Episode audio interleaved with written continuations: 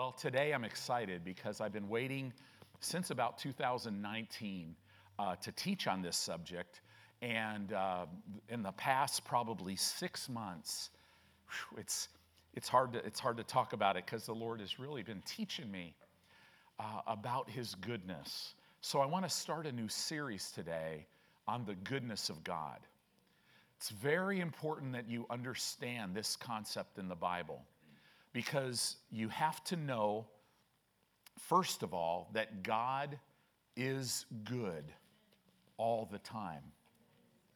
Okay? You have to understand, and we're going to start today talking about a big, big thing that people don't even think is a thing, but it's a massive thing. And that is, you have to know, you have to know the difference between good and evil. And I know that sounds silly, but the Bible is very clear that if you have not been a doer of the word and you have not exercised your senses to discern good from evil, you won't be able to tell. And we live in a church environment. In the church right now, many of our brothers and sisters don't know that God is good all the time. They don't they, they think that God is doing things or allowing things in their life that are very bad to, to teach them. And the Bible, we're going to go to the Word of God today and find out that is not who God is, right? I mean, one prominent Christian author, if I said her name, you would all know her name, actually, actually said in an interview that she believes that God uses Satan like a dog on a leash to, to, for his pleasure, for his purpose in teaching his kids. And God never uses evil to produce good. The Bible says everything produces after its own kind, right? God doesn't, Jesus even said this every kingdom divided against itself will not be able to stand. So God is not going to use Satan for things. So it's so important that you go into 2024. What this series is going to do is it's going to really show you how good God is. We're going to talk about actually what the Bible says about his goodness, right? Because the, the Bible says this over and over again For the Lord is good because his mercy endures forever. You know, there's a principle in the Bible if you ever mess up and come to him and you need mercy, the principle is if you need it and you're asking for it, you'll always get it. Isn't that? Now, for those of you who've maybe been like me and really made some messes in your life, eyes wide open, born again, know the word says this, decided to do this, and it all blows up in your face, isn't it good to know that you could run to your God because He's a God of mercy, right? So let's get into this. Let's go to Isaiah chapter 5 in verse 20, and we're going to launch off on this. Be excited about this. If not, just be happy for me because I'm excited about this. You must know good from evil. Now, now, I know that sounds silly on the surface, but think about how many believers that you have met or know that will say, you know, I'm so glad that God allowed this sickness into my life, right? I'm thinking of a man who I was talking to one time, and he just was on fire for the Lord. And he goes, You know, I'm just so grateful that God allowed, uh, allowed prostate cancer in my life because it's really, it drew me closer to Him, right? And, and, and that, that, God didn't use prostate cancer to draw him closer. God was always trying through His Word to draw him closer, right? Now, here's the thing if you're in the middle of something, God will meet you right there and He will turn it right? And and you'll you could come out victorious and and and be more aware of him and all this but he didn't bring it that way. See god is sovereign. He is sovereign. That means he has sovereign authority. He set this deal up the way he wanted to right? Which is love and life. And here's rule number one of sovereignty. Your will trumps his will in your life. So it's not about it like, like faith, it's not about what God can do, it's about what you can believe. right? Sovereignty is listen, yes, he's sovereign, but your will will trump his will. You could walk by sight, you could walk in the flesh, you could not be planted in a church, you could never read the Bible, you can go out and do whatever you want. He's going to prompt you not to because he doesn't want you to experience death, but your will will trump his will. Like it is God's will that everybody be saved. Everybody. God said that. He spoke that. That is his unchanging will. Yet, in the last, since this service has started, right? About 40 minutes of this service, there have been people all over the planet that have died and are now in hell. And it was never his will. Their whole life, he would have been working on that, right? So, why do we have all these problems in the world? It's because of man's choices, right? But here's the thing that you need to know, Christian. If you will jump and become a person of the Word of God, all this nonsense that other people are deciding in the world cannot affect you. Right? That actually, we as the church, if we will humble ourselves, seek His face, turn from our wicked ways, He will hear from heaven. He will come and He'll heal our land. Right? I mean, if we'll just line up with Him. So let's talk about this. Isaiah chapter 5, verse 20 says this It says, Woe unto them that call evil good. Boy, are we living right in the middle of that one, right? And good evil, or woe unto them that call good evil, and woe unto them that call evil good. Okay? That put darkness for light. Have you seen any of that? Right? And light for darkness. Have you seen any of that? Yeah, there's a lot of people talking about how I'm light, but they're really darkness, right? That put bitter for sweet and sweet for bitter. Woe unto them that call evil good and good evil. So now you're in verse 20. If you go down the same thought, but look at verse 13. In Isaiah 5:13 it says, "Therefore my people are gone into captivity." because they have no knowledge. And their, and their honorable men are famished, and their multitude dried up with thirst. They're gone into captivity because they have no knowledge. You have to have knowledge to know good from evil. This word captivity means to be exposed and then taken into exile. Satan wants to expose you so that he can take you into exile, right? What is, how does he do that? He separates you from faith. He gets you to get your eyes off his word and off him and on your circumstances. So now you're exposed. What do I mean by that?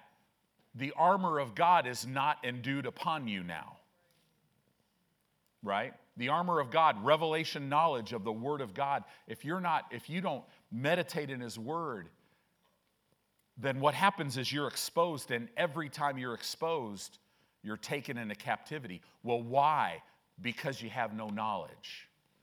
So the answer to that is guess what?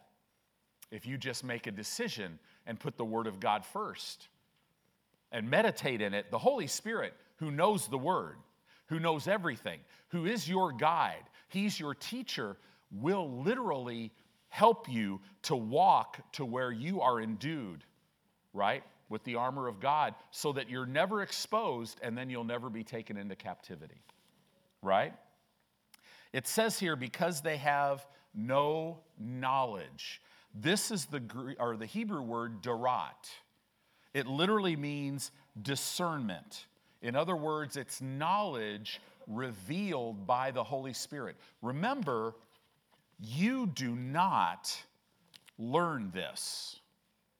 You can read it, you can memorize it, but what has to happen in order for it to affect your life, change the way you think, renovate your thinking, transforming your life, you have to discern this. You have to see it. And the only way to see it is if the Holy Spirit on the inside of you opens it up to you. And He wants to do that. But, and you're, you're going to be the, the final decision maker on that. Are you going to put the Word of God first? So, this word, knowledge revealed by the Holy Spirit, if you look at, uh, you know, actually, Carl, put this up there just real quick and then we'll come back to this. Isaiah 11, verse 2. So, this word derat occurs 91 times in the Old Testament. All right? It, in, uh, I'm sorry. In the Old Testament, it, it, out of the 91 times, 40 times are in the book of Proverbs, always associated with wisdom. So look at what this says. And the Spirit of the Lord shall rest upon him. This is talking about Jesus, right? The Spirit of wisdom, the Spirit of understanding, the Spirit of counsel, the spirit of might, the spirit of knowledge, and the spirit of the fear of the Lord. The spirit of knowledge, derat. Notice it's a spirit word, right? So, this is talking about revelation knowledge of the word. My people are exposed and they're taken into exile, into captivity because they are not walking in revelation knowledge. That is how you would read Isaiah 5:13 under the light of New Testament truth. Okay? So now jump over, jump over to Hosea chapter 4 in verse 6 because it says something else about a lack of knowledge. Hosea 4 6. It says this My people are destroyed for a lack of knowledge. The same word, derat, right? Revealed revelation knowledge, discernment, knowledge of the Word of God that causes you to see something. My people are destroyed. Now, this word destroyed is it, it gives a bigger picture. Remember Isaiah, you're exposed and you're taken into exile or captivity. This one in Hosea is saying you're destroyed. Look at what this word means. It literally means you are silenced and then you're cut off from the covenant that is yours. Wow. You're, this, this word gives us a picture of somebody being silenced so they are cut off and they can no longer take advantage of their covenant because of a lack of revelation knowledge. So, why does the Word of God, you have to have your life submitted to the Word?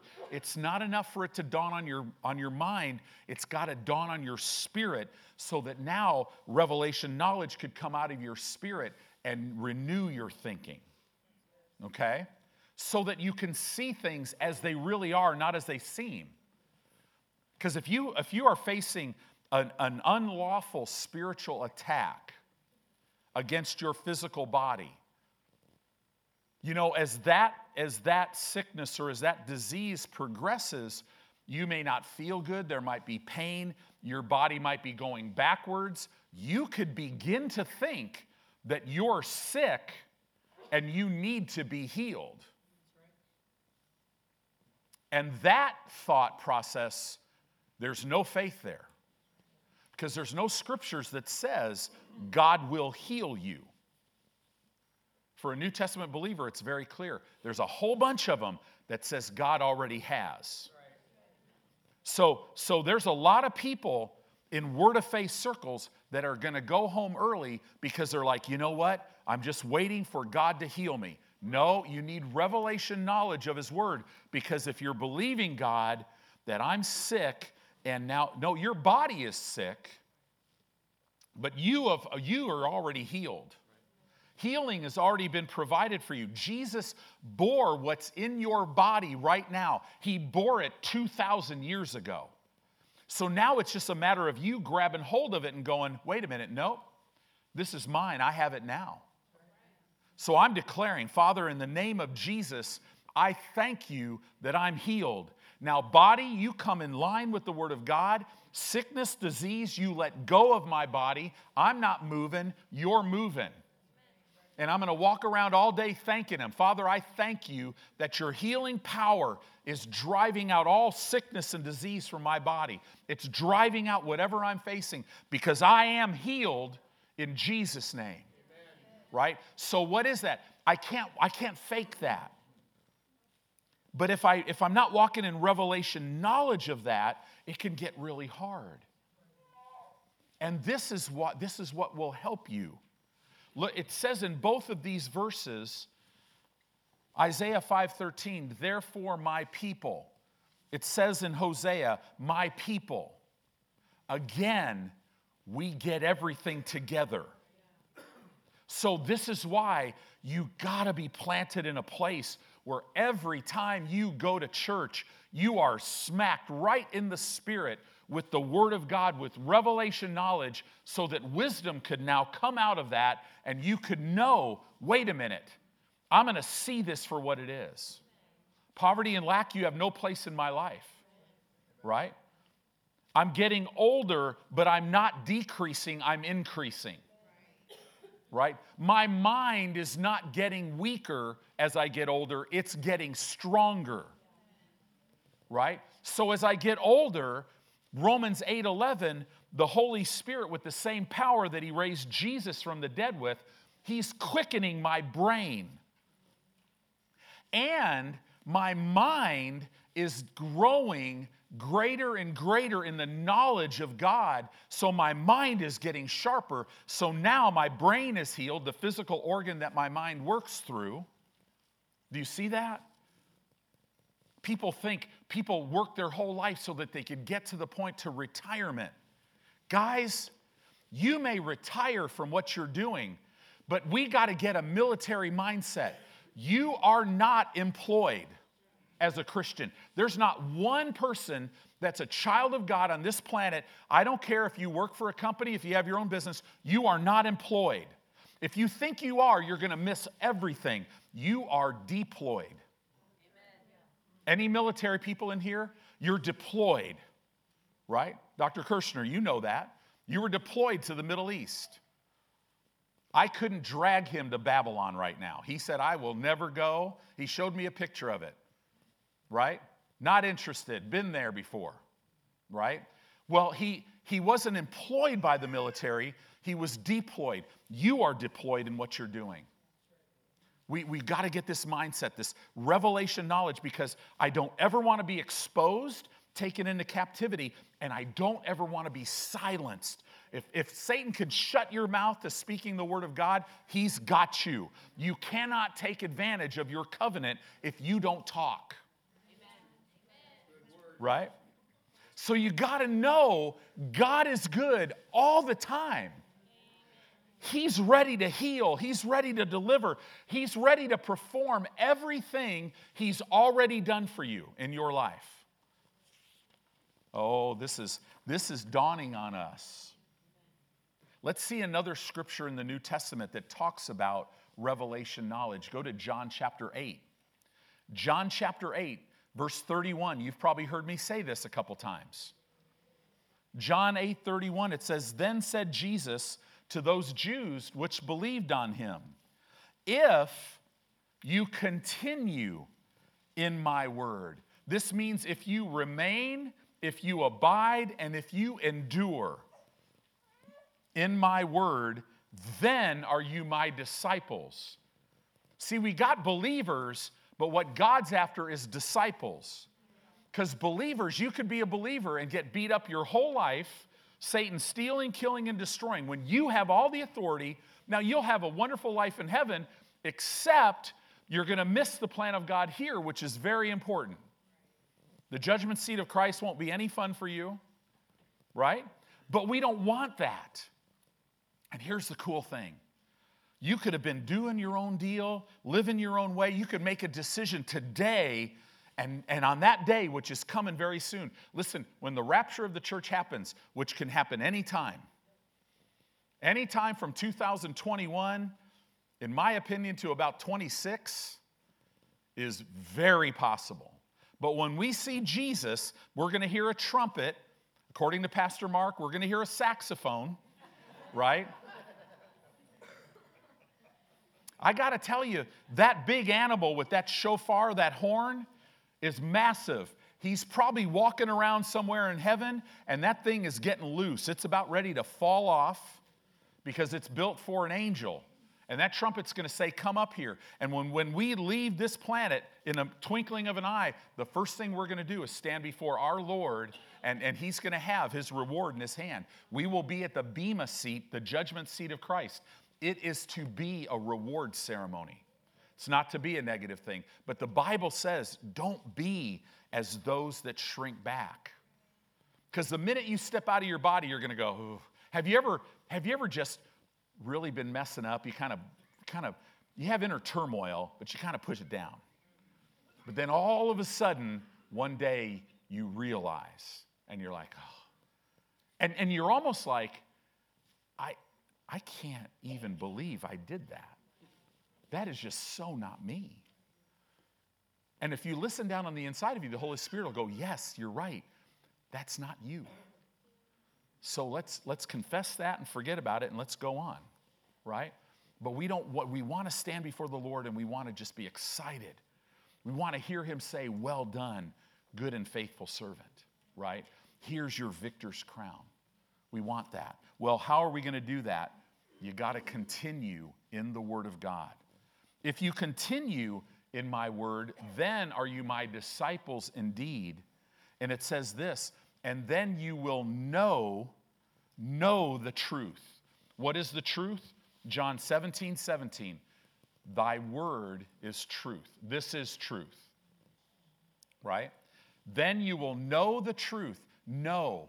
This Greek word means to perceive and to discern. You will see the truth. And the truth shall make you free. See, the truth doesn't set you free. If you're set free, you could be bound again. The truth will make you free so that you can never be bound again. God wants you to realize, I mean, in verse 36, it goes on and says, Whoever the Son hath made free is free, right? See, here's the thing when you talk about the Word of God, you only know what you live. Okay? It, it's, it is, I'm sorry, it is the truth that you know that will make you free. In other words, this is very important. It's the truth that you know. So, right now, all of us, 24 7, every moment of our life, we are invited to know the truth and continue in it right? What is the truth? It is the Word of God. What is another way to say that? The truth is the person of Jesus Christ. And He wants to know, He wants you to know Him. He already knows you. His knowledge of you will not increase, right? He knows everything.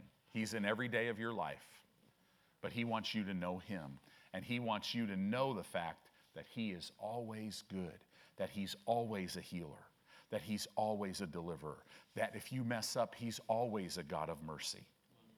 Right? That, that it's never too late. He is the God that even when you do your own thing and you and now you're approaching the gates of death, if you call out to him, he will deliver you, heal you, restore you.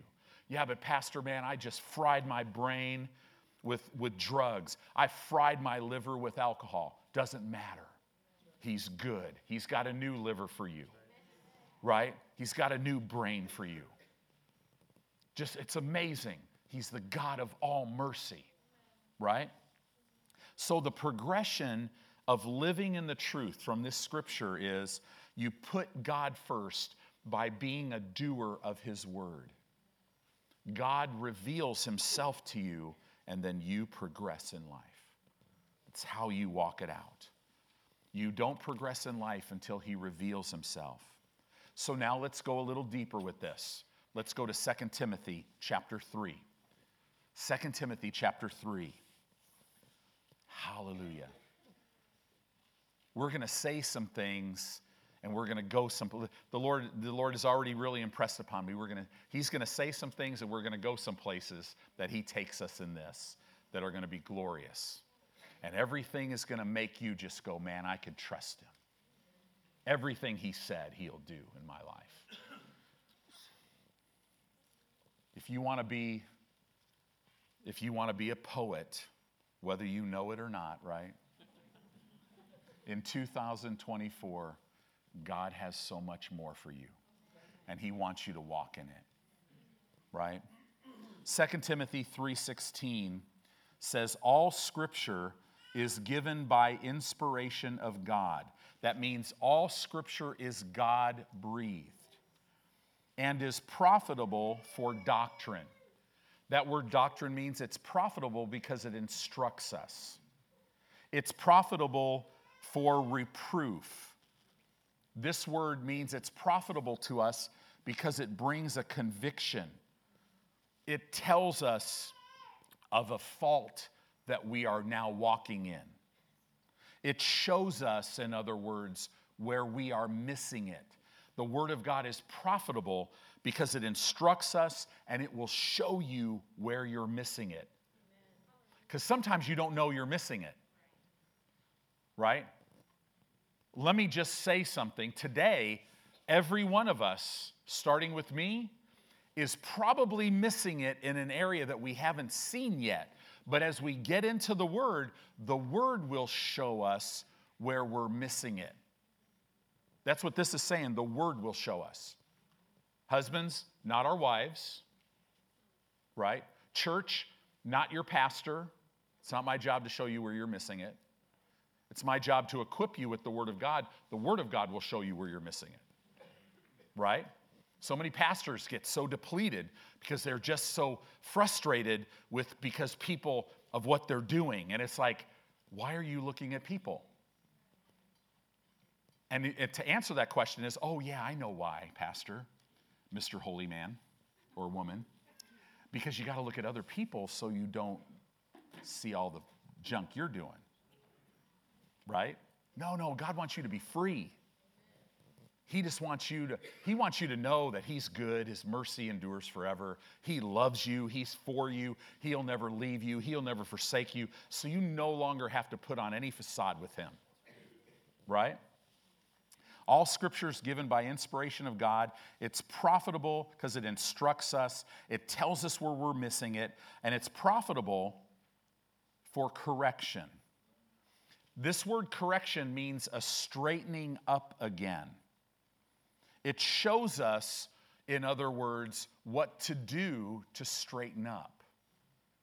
So God's word will instruct us, it will show us where we're missing it, and then it will tell us how to straighten up. The Word does that. Why in the world would God need to use circumstances? Because His Word does everything, right? And it's also uh, profitable for instructing us in righteousness. Well, we've been made righteous, but now we need to learn how to walk righteous, right? So we need to realize the fruit of the fact that what what I will grow as a righteous child of God will be peace. It'll be a quiet assurance forever. I don't ever have to worry or be stressed out. And the Word of God will instruct me how to walk in righteousness. Why does it do that? Verse 17, so that the man, male and female of God, may be perfect. May be perfect. Not this word doesn't mean flawless, it literally means fresh. Man, I'm telling you, walking with God is so fresh. It makes everything in my life fresh. Pastoring this church, I mean, we're going to enter our 17th year. It's, it's, it's, I'm more excited today than day one. You know that. You've been around me, right? I mean, it's just, because why? The word keeps you fresh. And this word also means complete. It will show you that you're complete in Him. You might not be completely developed, but that's okay. You're complete. And another thing the word will do, it'll show you and it'll mature you. This word means mature. That the man of God may be perfect, fresh, complete, and mature, thoroughly furnished. This word furnished means thoroughly equipped unto all what kind of works? Good works. We are to be imitators of God. Our God is always good. The Bible says He is good and does good. And then He says, Now I want you to imitate me, I want you to do good, but my word is going to equip you to do good. Right? Why do people come, come and, and they never really do anything for God? Because they're bad people? No, they're just up to here with life. It's really easy to be up to here with life. Have you noticed that in 2023? But if the word is in abundance in you, you will be prompted to be kingdom minded. And the minute you get to where you step and go, the primary focus of my life is the kingdom of God. I'm focused. There are people in our church that, are, that love this church so much and that they give themselves here because they want to see the kingdom go forward. And what's amazing is these are the people that are in their life outside of the church that are doing it as well, right? And it's life.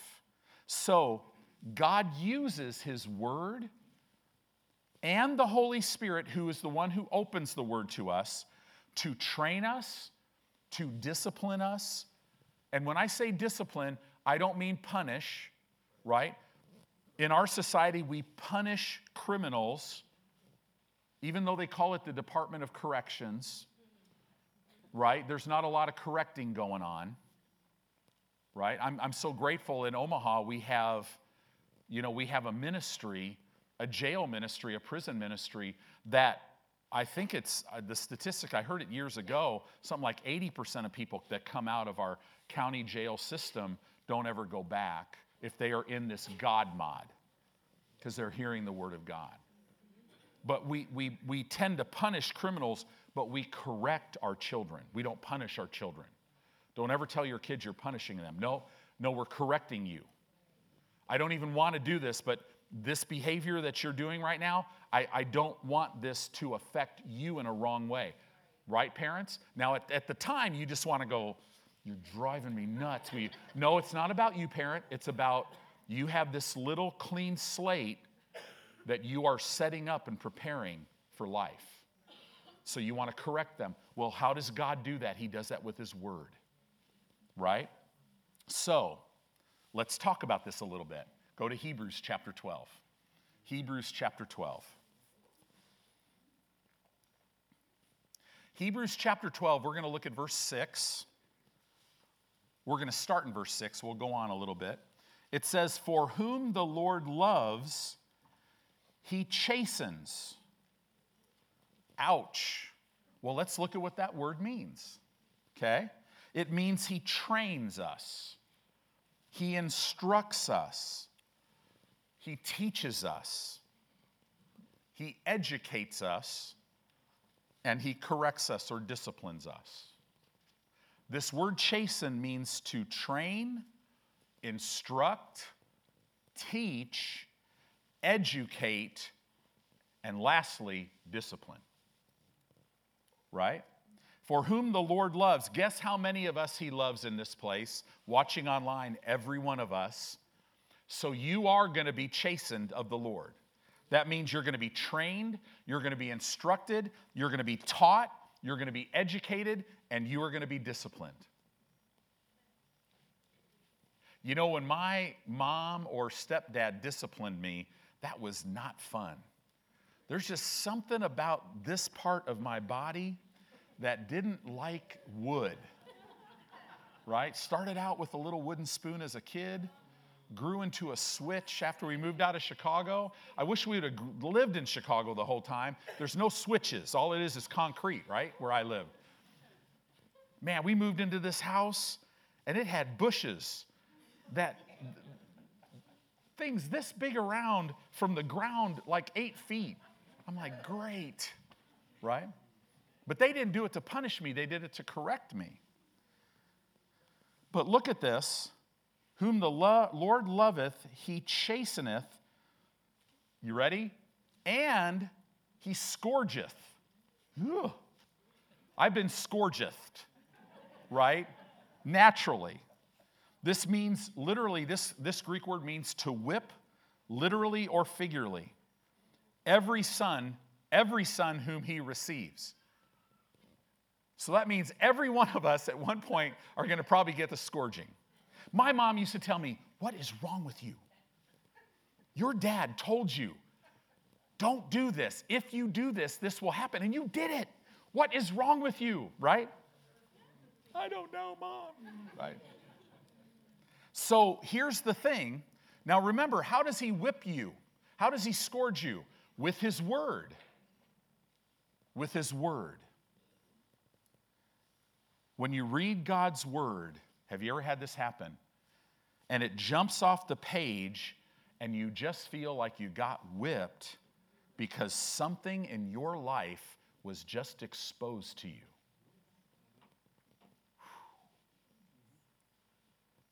Husbands, have you ever been scourged by the Word of God? And all of a sudden, you didn't see how you were treating your wife, but all of a sudden you just went, oh, wow. Or you didn't see how you were treating your son or daughter, but then you go, oh, wow.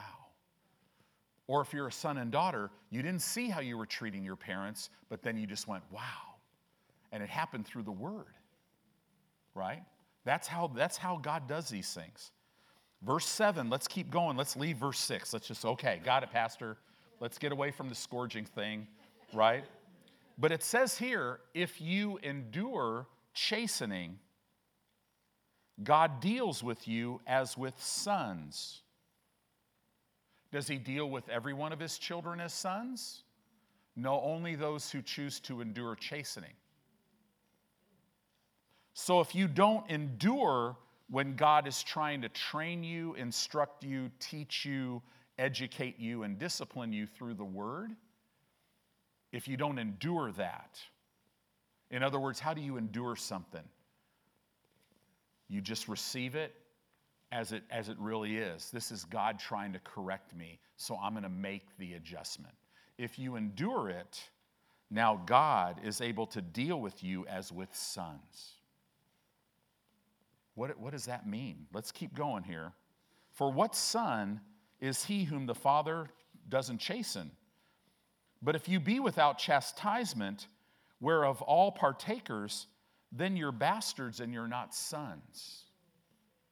So, this is why all of us, I'm telling you, when God steps on your toes or when the word chastens you, it actually, you get to go, you're, you're like, ugh, but that feels good. Because you know He's trying to help you, right? He's trying to get something over. Why is that? Because He is always good. Have you ever, as a parent, disciplined your kids because you were mad? Don't ever do that. My mom would send me to my room. Go to your room because, man, I am so mad at you right now, I can't discipline you. I have prayer meetings in my room. Lord, if you would keep her from giving me that spanking. I will serve you. That's probably why I'm here today, right? See, God wants to treat you as a son. Look at this, verse 9. Furthermore, we have had fathers of our flesh which corrected us, and we gave them reverence. Shall we not much rather be in subjection unto the Father of spirits and live? Now, when I read this, you know, as a pastor, I've dealt with a lot of people that did not, when their, when their parents corrected them, did not reverence them. Look at this, but God only chastises us for our profit. So, parents, discipline your, correct your children Get in a position where you're, you're doing it solely for them and not because you're upset. Because that's how God is. He never, you will never, I've never had, I've never had my Heavenly Father just freak out on me. I mean, thank God, right? He might knock the planet off an axis. Accidentally, we'd all just be dead, right? No, no, he doesn't lose it. He only corrects for our benefit. Why? Because he is always good. Okay? But he for our profit. Why? So that we can partake of his holiness. In other words, he's correcting us for our profit so that we can be like him. That's why he does it. Wow.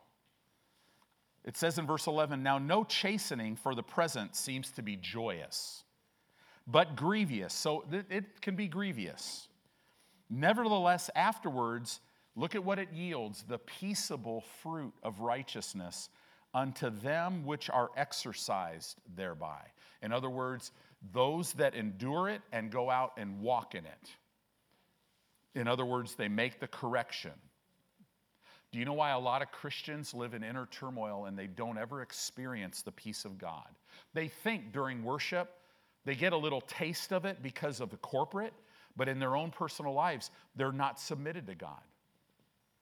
Because here's the thing if you, if you don't want His correction, you don't have to have it. You could literally keep your Bible in this position and never get corrected because he corrects you here. Right? Do you notice by an act of my will, I have to open this up? By an act of my will, when I come to church, when I came to church this morning, when I was praying, Father, today I'm coming to church with ears to hear, with a willingness to do whatever you say. I don't care what my flesh feels about it, I'll do it. Right? So when you do that, this is how you'll yield the peaceable fruit of righteousness and you could live in a quiet assurance forever. I love that. So, this is why it is so important to rightly divide the Word of God. And this really is why you're not going to hear a lot of my opinion when I'm preaching because my opinion won't help you, but it's the Word of God. But we've got to rightly divide it. If uh, the Word of God is not rightly divided, it will be very complicated. Have you ever talked to somebody about the word and after a while you're like going, this is really complicated? It's because it's not rightly divided. If you rightly divide, see, the, the mere fact of rightly divide, what, what literally what that means is as I rightly divide the word, which means when I teach the word, it's got to work Genesis through Revelation. It's got, I've got to have at least two to three scriptures that show me. And in, in our teaching, if you'll notice, many times there's a lot more than two to three. But we rightly divide it. And when you rightly divide the word, you read it in context, right? You keep it in a certain way. What will happen is it will create a straight path for others to follow. One guy in our church gave me a compliment when he first started coming to church years and years ago, and I loved it. He said, Man, Pastor, you keep the cookies on the bottom shelf, easily accessible. Stuff that just seems so complicated. When, you know, and, and to me, that's Pastor Tony simple. That's what we want. We want something. We, I, I want you to be sitting here going, there's a straight path. I could apply this to my life and follow this, right? Because that's how God is. So you must interpret Scripture in the context that it was written. You must interpret Scripture in the light of other Scripture. It's got to always work.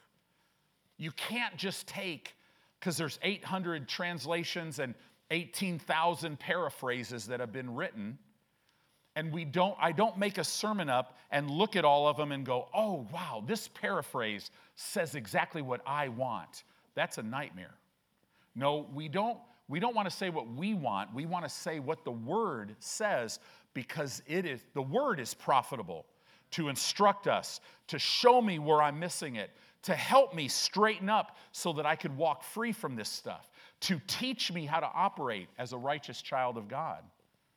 Right? So here's an example of rightly dividing the word. We must we must find scriptures that tell us that sickness, disease, and tragedy and lack are good in order to teach and say these things are good. Right? I mean, if you could show me scriptures that sickness and disease, tragedy, poverty, lack, if you could show me scriptures that it's good, or that it's, if you could show me scriptures on that, then we could preach it. But if you can't, then you can't say that. If you can't show me a scripture that tells me that sometimes God will heal, but sometimes He won't because He's sovereign, just show me a scripture. You, if you can't, then shut your mouth. Right? That's why I never forget, don't argue about this stuff. Don't argue with people. Well, that Holy Spirit stuff, I just don't believe in that. Don't argue with that. That's stupidity. Can you show me scripture that, that tells me that tongues are not for today? That the baptism of the Holy Spirit's not for today? Oh, you can't? Then shut your mouth. So, all you have to do when you're talking to people to stay out of every argument, because I don't argue, I'd rather go find somebody that's hungry, right? Because you're not going to tell me the pool's not wet because I'm in the pool, right? So, what do I, what do I say? Just ask them, hey, where, where's that in the Bible? And you won't hear scripture. You'll hear about theologian so and so or my pastor said. You know what my pastor said means? It means nothing. But it is written, that's not subject to change, right? So we got to rightly divide the word. Why are we saying this? Because when we talk about God's goodness, you got to know God is good. So 1 Timothy, go over here. 1 Timothy chapter 2, we're laying a foundation. 1 Timothy chapter 2, we're going to start in verse 3.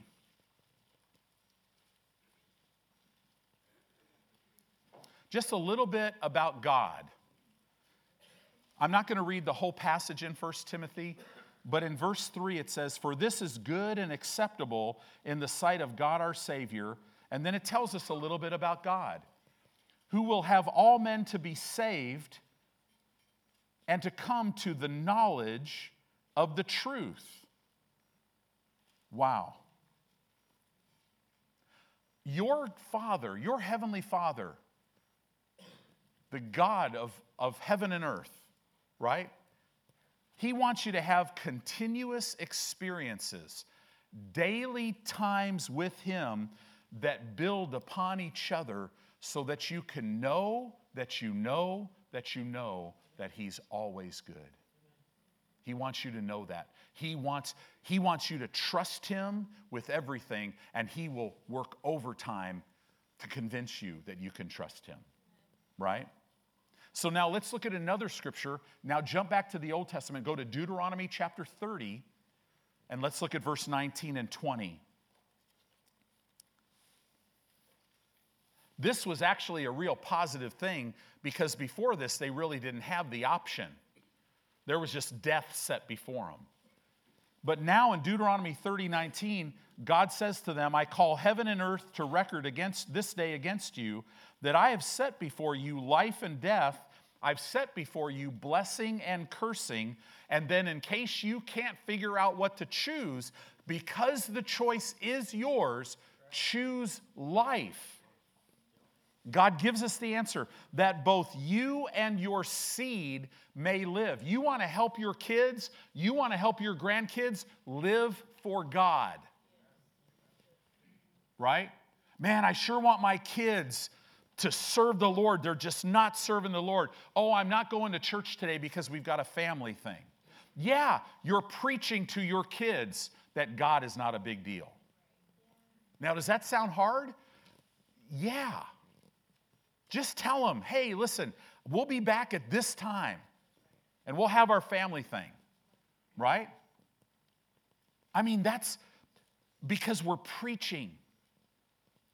I've seen spouses that it takes years, but eventually the unsaved husband or the unsaved wife finally gets them out of church. And this, this wife or this husband that loves their spouse is now almost sealed their fate that they will be eternally in hell because their lifestyle. Yeah, but my husband doesn't want me to go to church. What does that have to do with anything? Right.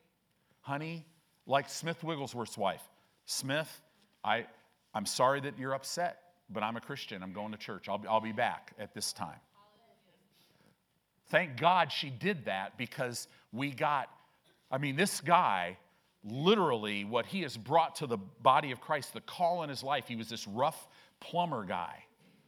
20 some confirmed people raised from the dead. I mean, literally, people are still being impacted by his, his books and everything. Smith Wigglesworth.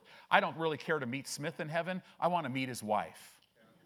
Because Smith got so mad at her one night for going to church that he locked her out of the house. It was, it was cold weather. She had to sleep on the porch.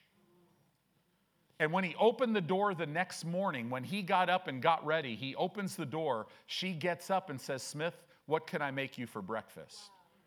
And it was shortly after that that he got saved and rock, still rocking the world. He's been in heaven forever. It is the life. You carry so much authority, so much life of God that if you'll put God first, it will affect you, right? I love that. That you and your seed may live. And look at right after that, it says this right after the choice is there, that you may love. Wow, what is choosing life? What is what how did God define when you choose life? That you may love the Lord your God, that you may obey his voice. This is life. This is God is saying this is life that you may obey his voice, that you may cleave to him. See, if you don't love him, obey his voice, you won't cleave to him. And when you get in a battle, he's not going to be able to do much. For he is your life, the length of your days. What is the length of your days? He is. Oh, I don't have to be concerned about living long on the earth. He is my life, so I will live long and declare the works of the Lord. And sickness and disease won't take me out early. Do you see that? He's your life, the length of your days, that you may dwell in the land which the Lord sware unto your fathers, to Abraham, Isaac, and Jacob to give them. See, the difference between experiencing the blessing of God or experiencing the curse that you have been redeemed from is disobedience, which stems from a lack of knowledge of the truth. That's all it is. See, you must know. Why are we saying this? You've got to know the difference between good and evil so that you can choose life. So, why are we talking about all this stuff? Go to 2 Timothy chapter 3. I'm really so happy in the inside of I've, I've, I seem intense. I hope you're okay with this. I just, we got to get this. And, and I'm preaching to the choir. I'm preaching to a whole bunch of people that are going, yeah, I am all in on this. Keep, just keep it up, right? It says this know, 2 Timothy 3:1. This know, know. It's the Greek word ginosko. It means to know so intimately that something is being conceived in you and birthed out of you. Revelation knowledge. This know also that in the last days, this, this Greek word means last of all days. It literally means the final days or the end of days. Perilous times shall come. So this was not talking about, see, the last days started. The last days, there's going to be two of them. A day with the Lord is like a thousand years, a thousand years is like a day. The church age will be 2,000 years. And I've got to tell you, we're coming to the end of it, right? Of course, we know the season. If Jesus came out of the grave in AD 32 or AD 33, and it's 2024 tomorrow, that means by 2032, 33, the tribulation, the seven year tribulation period is over. In the last, notice it says plural, days, two. It, now, the last days started when Jesus came out, but now we're in the final days, the end of days. We're at the end of the last days. Look at, well, look at what it said was going to happen. Perilous times shall come. This word perilous means dangerous, difficult, and strength reducing days are going to come. Now, for us in 2024, these perilous days are here. They're dangerous, they're difficult, and they're designed to reduce your strength. Satan is working behind the scenes to reduce your strength as a Christian, but he can't if you choose to be continuously be strengthened in the Lord and in the power of his might. So it will be a non-issue for you. Dangerous? No, no. The angel of the Lord encamps around. He's my protector. Difficult? Oh, no, no, no, no, no. No, they, though I walk through the valley of the shadow of death, I fear no evil. He makes me lie down in green pastures. He leads me beside still waters. He anoints my head with oil, so I always have more than enough. Right? Strength reducing? No, I'm, I'm not strong in myself. I've learned. I'm, I'm, my life is tucked away with Christ in God. I'm one with Him. I'm continuously strengthened inwardly by Him. He is the vine, I'm the branch, right? He's an unlimited vine, so I have unlimited strength. See, verse, let's look at verse 2.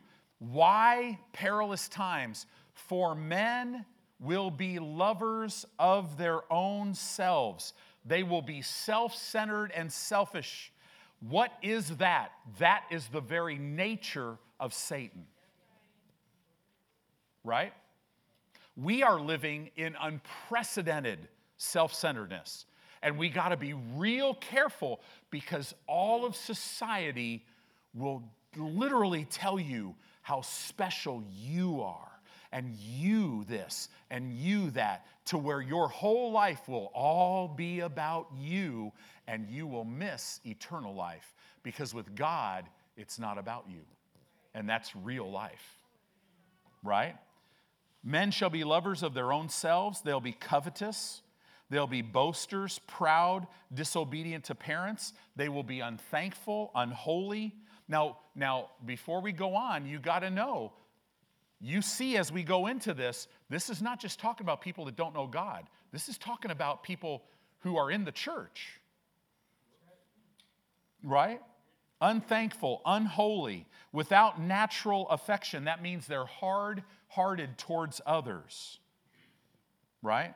truce breakers, false accusers, incontinent. What does that mean? They have no self control, right? Fierce, that means savage. And here, look, this is what I want you to see.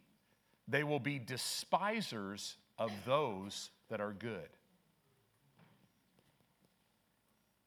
Well, who's at the top of that list? God. The world despises God. There's a whole agenda out there. It's been started ever since the fall of man to take over control of humanity, total control, and then get uh, God out of it. Right? Nothing new. We're just living at the end of it. That's why it's, right? Satan's going to use technology and use everything he possibly can. And the thing is, you got to know the gates of hell will never prevail against us as the church. It says here, traitors, high minded, high minded. Have you ever have you ever dealt with that? Yes, you have. All of us have. It means you're a person who relies on your own intellect. I got this. I can do this. Right?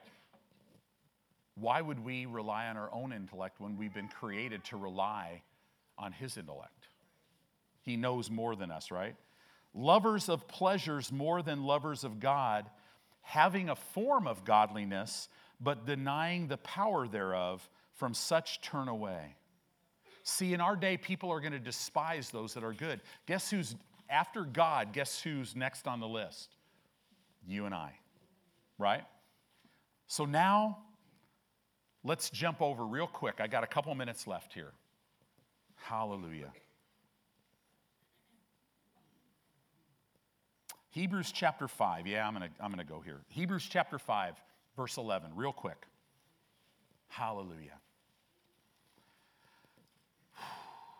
It says here in verse 11 of chapter 5 of Hebrews, of whom we have many things to say and hard to be uttered, seeing you are dull. That, that word literally in the Greek means lazy or sluggish, dull of hearing. In other words, uh, this person that they're talking about, they won't receive anything. For when for a time you ought to be teachers, you have need that one teach you again, which be the first principles of the oracles of God, and are become such as have need of milk and not strong meat. Everyone who uses milk is unskillful. That this word unskillful means it is with you're without experience. You're not a doer of the word. Okay? In other words, if you're not doing the word, you're drinking milk. But if you do the word, it will turn into meat and you'll grow up. So, in other words, if you today are not doing the word, then I got to say, baby. Baby's going to cry, right? Babies, you got to have your diaper changed, pull that pacifier out of your mouth. I don't care if you've been, a, if you're 80 years old, you've been a Christian since you were five. Baby, if you're not a doer, right? So this is in the word of righteousness, where he's a babe. But he says here, but strong meat. This means firm and immovable meat belongs to them that are of full age, them that are fully developed, complete, and wanting in nothing even though who by reason those who by reason of use they're a doer of the word have their senses exercised to discern or to see and know both good and evil. In other words to know good and evil you can't be a person that's moved by your emotions. You have to be a doer of the word. Okay? This is this is so so very important I'm going to close with this Psalm 118. Let's look at this real. Let's close on a good note. Psalm 118, verse 1 Oh, give thanks unto the Lord, for he is good, because his mercy endureth forever. Look at verse 5. I called upon the Lord in distress. The Lord answered me and set me in a large place. That in the Hebrew means he set me in a place of freedom. The Lord is on my side. I will not fear. What can man do to me? See, God is good because his mercy endures forever. God is good. He is on my side. God is good now in this life, today. He wants to turn everything around for you. People will run to God once they see that He's good, right? Many stay away from God because they think He's evil, right? Many believe that God teaches people through sickness, disease, and all these things, hard circumstances, but nowhere in the Bible does God call sickness good. Nowhere in the Bible is sickness ever used for good. Nowhere in, it, in the Bible does it say sickness is from God Nowhere in the Bible does it say sickness is God's will, is God's purpose. Nowhere. God doesn't use something He made us free from. God never uses anything that He made us free from to teach us. He does, do, you, do you understand that? You've been freed from poverty and lack. He will never use poverty and lack to teach you, right? You can disobey God. You could choose to keep what He says is His, the tithe. You could choose never to give an offering. You can do all that. Guess what? He's not going to be mad at you. You're just not going to be able to lay hold of much. Right? Now, if there's some gifts in you and you, you just happen to have the capacity to make more money in this earth system, you will think you're okay but you'll miss everything, right? Jesus never used sickness, he never used disease, he never used Satan's works to teach anyone. And Jesus is the perfect example of the Bible, or uh, I'm sorry, of the Father. Many believe that God destroys through acts of God, right? Tornadoes, hurricanes, forest fires, earthquakes. No, that is a result of the fall. Satan's taken towns out. I don't care if a prophet stands up and says, hey, this, you know, this, this city was destroyed by a tornado or a hurricane because God was judging them. No, no, that's coming, but God's not judging anybody right now. Okay? That's Satan. That's just a result of an unfallen world. Many believe that God allows these things, but we got to realize God will allow what we allow. He has to. Many believe believers will think that these things happen because they're prophetic. And the only reason why they believe that is because they've got blind spots and they're not rightly dividing the word of God. And so, so many times, this wonderful prophetic ministry takes a massive hit because it's flaky. There's nothing you could lay your hands on. People are prophesying things that are not coming to pass. And, and, and what happens with many people is they'll throw out the prophetic, which you better not do that because the prophetic is real. But you got to be, in order for you to really walk in this, this is the more sure word of prophecy. If you don't have a handle on this, you better be real careful when somebody says to you, Thus saith the Lord. Because here's the thing modern day prophets, they're human, they can miss it. That's why we don't stone them. Get in the Word of God. You will know because you'll start to be able to discern what are we talking about? Have you changed? Are you getting all political on me? No, no, no. We're talking about you must know good from evil. God's word will teach you if you'll take it and be a doer of it. Amen?